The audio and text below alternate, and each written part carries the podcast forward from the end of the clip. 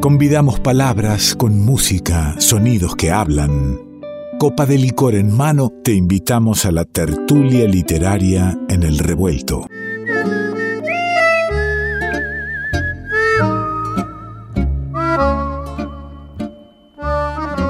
Vaso en mano la espero y espero también el encuentro con la amiga Natalia Sordi, con la palabra poética, un momento de introspección, de, reflexión, que siempre viene bien hacerlo acompañado de, un vaso y de buena gente. Por eso está la Sordi acá. ¿Cómo anda? ¿Cómo le va? Muy bien, muy bien, muy contenta siempre de estar acá. Bueno, y contenta también eh, con su mudanza, ya está asentada en su nuevo hogar así es. Bien, y, se van dando las cosas tal lo soñado. no se me adelante. Eso es tramposo. La gente va a pensar que nosotros hablamos antes. Bueno, le cuento. Hoy los traigo y permítame hacer como una breve introducción poética. Son esos tigres que acampan bajo las sombras de algún tiempo.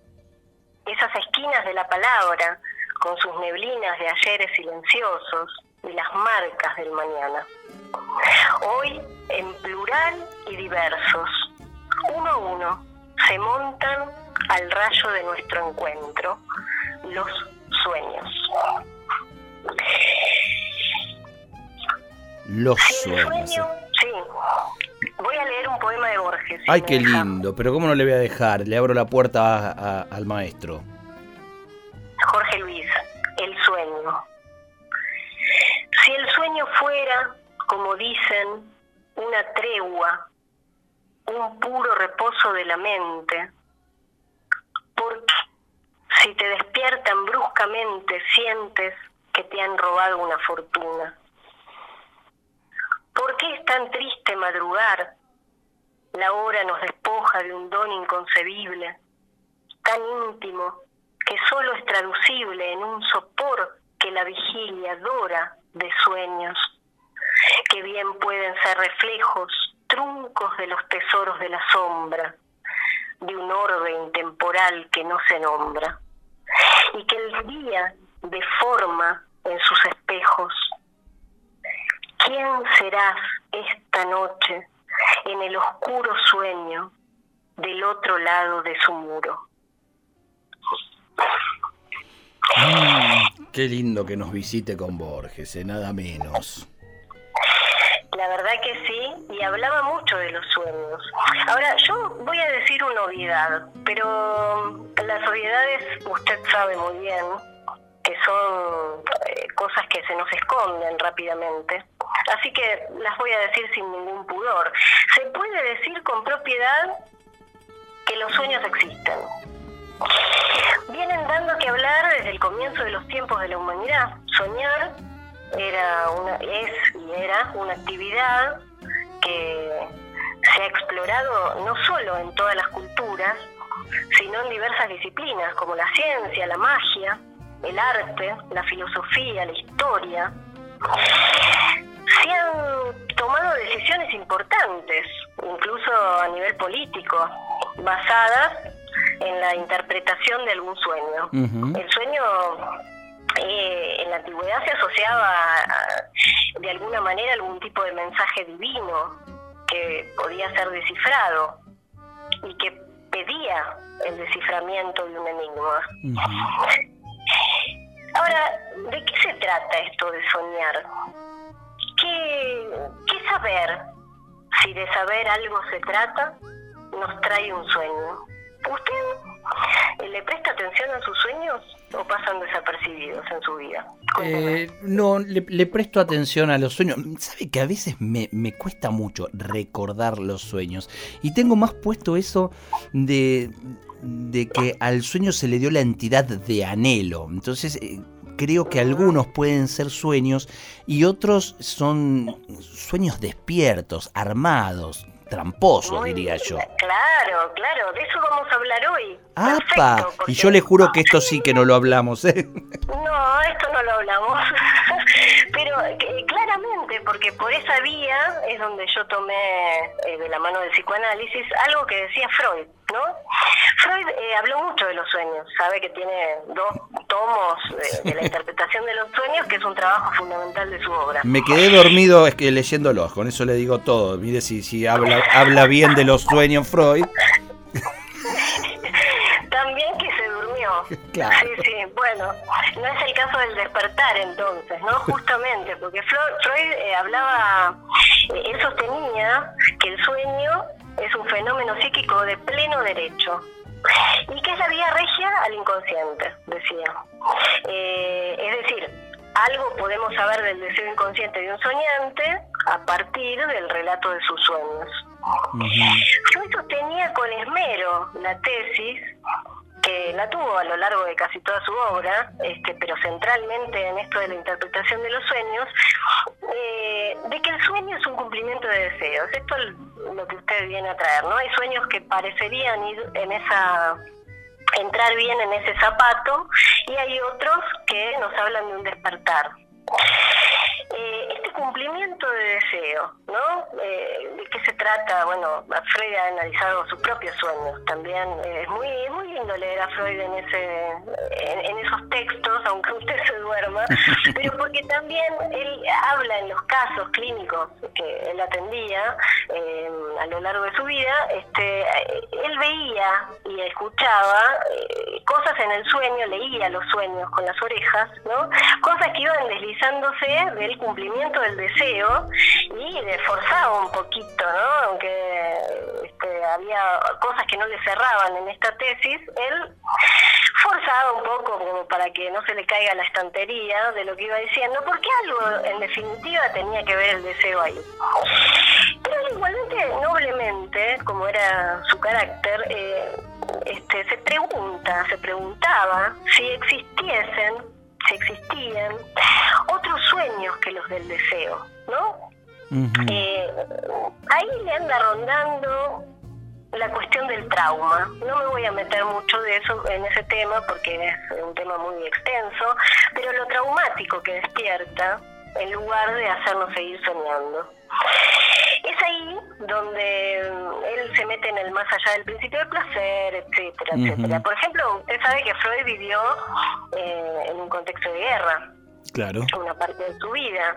Entonces él analizaba a los soldados que habían estado en la guerra y veía efectivamente que esto se repetía una y otra vez, que había algo traumático que en los sueños se repetía y, despertaba al soñante, eh, bueno, con una situación eh, que rozaba lo siniestro, ¿no? De lo que habían vivido en esas experiencias.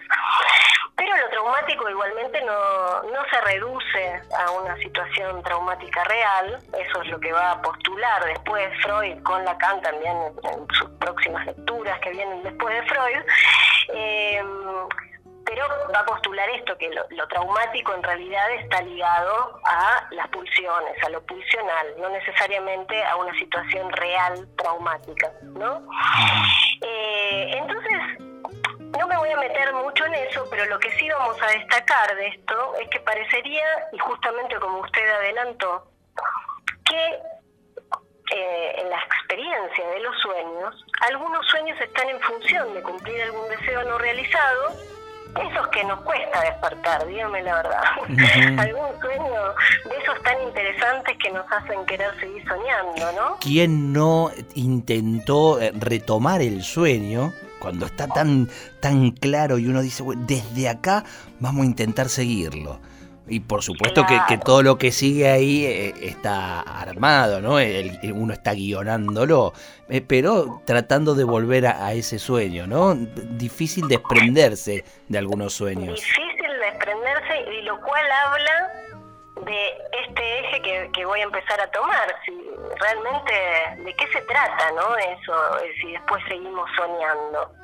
Hay algo en el desperte, en, cuando despertamos que intentamos seguir soñando, que me parece que es también una característica humana y esa, hay algo ahí que eh, se perpetúa el sueño.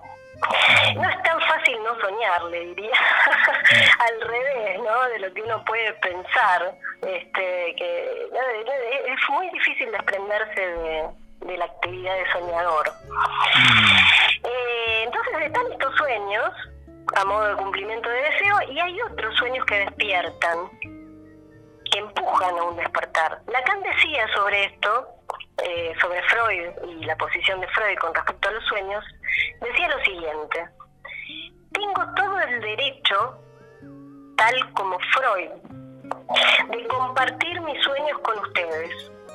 Al revés que los de Freud, no están inspirados por el de dormir. Lo que mueve más bien es el deseo de despertar. Pero, en fin, eso es particular, decía.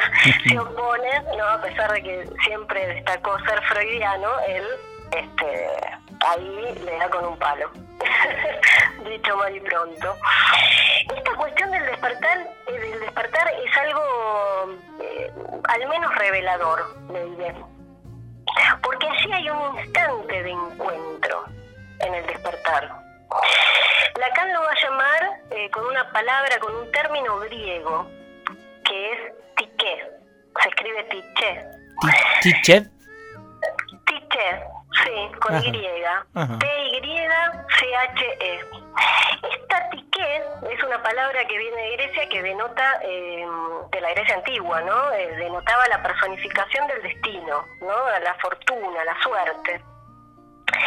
Ese instante que despierta, ese instante de tiqué, es un umbral donde nos topamos, aunque sea un instante, con algo de lo que Lacan también va a llamar real, con algo de lo real. Esto no tiene nada que ver, y quiero hacer la diferenciación, con la realidad. O sea, lo real lacaniano va a tener que esta connotación de encuentro que rápidamente se vuelve a soñar, ¿no? Es como una apertura y se vuelve a cerrar, se vuelve a lo de siempre. Eh, no es fácil el encuentro con lo real, por eso lo traumático, ¿no? Claro. Este, después volvemos al sueño, tanto si dormimos como si estamos despiertos. Edgar Allan Poe se preguntaba en un poema que se titula Un sueño dentro de un sueño. A mí Edgar Allan Poe me encanta. O sea, eh, eh, leer a Poe los cuentos de Poe, ¿no? Son maravillosos. En este poema se pregunta si todo aquello que vemos no es más que un sueño dentro de un sueño. Eh, le voy a leer un fragmentito del poema. Dice así. Me hallo en medio del bramido de una costa que las olas baten y tengo en mano granos de dorada arena. Pocos, mas cómo se escurren al abismo entre mis dedos mientras lloro, mientras lloro. Oh Dios, no puedo aferrarlos con un apretón simple. No puedo salvar ni uno de la ola despiadada aquello que vemos o nos parece ver no es más que un sueño dentro de un sueño. Por eso, cuando, cuando estamos despiertos? Es la pregunta que me hago. ¿Es posible estar despiertos? ¿El sueño nos despierta? ¿A qué nos despierta el sueño? Son preguntas, solo preguntas para empezar a no dejar de hacernos. Voy a cerrar con un poema de una autora nicaragüense que se llama Claribel Alegría, que me pareció muy lindo para cerrar esta noche, que se llama Son altas. Son altas las columnas de mi sueño van hacia el canto con los pies descalzos. Del fondo de mí misma se levantan y suben por el viento en espirales. A veces las sorprendo entre las nubes, en la tarde dorada, en las estrellas. En todo lo que es bello se detienen y siguen en su viaje iluminadas. finas las columnas de mi sueño. Casi se me confunden con la niebla. No las puedo ver más. Angustia, sombra. Qué miedo de que caigan y se quiebren.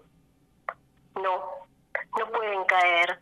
Van hacia el canto, hacia el canto que es suyo y las espera.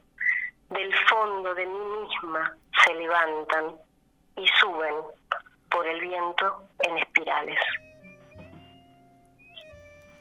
Qué lindo, Sordi, qué lindo.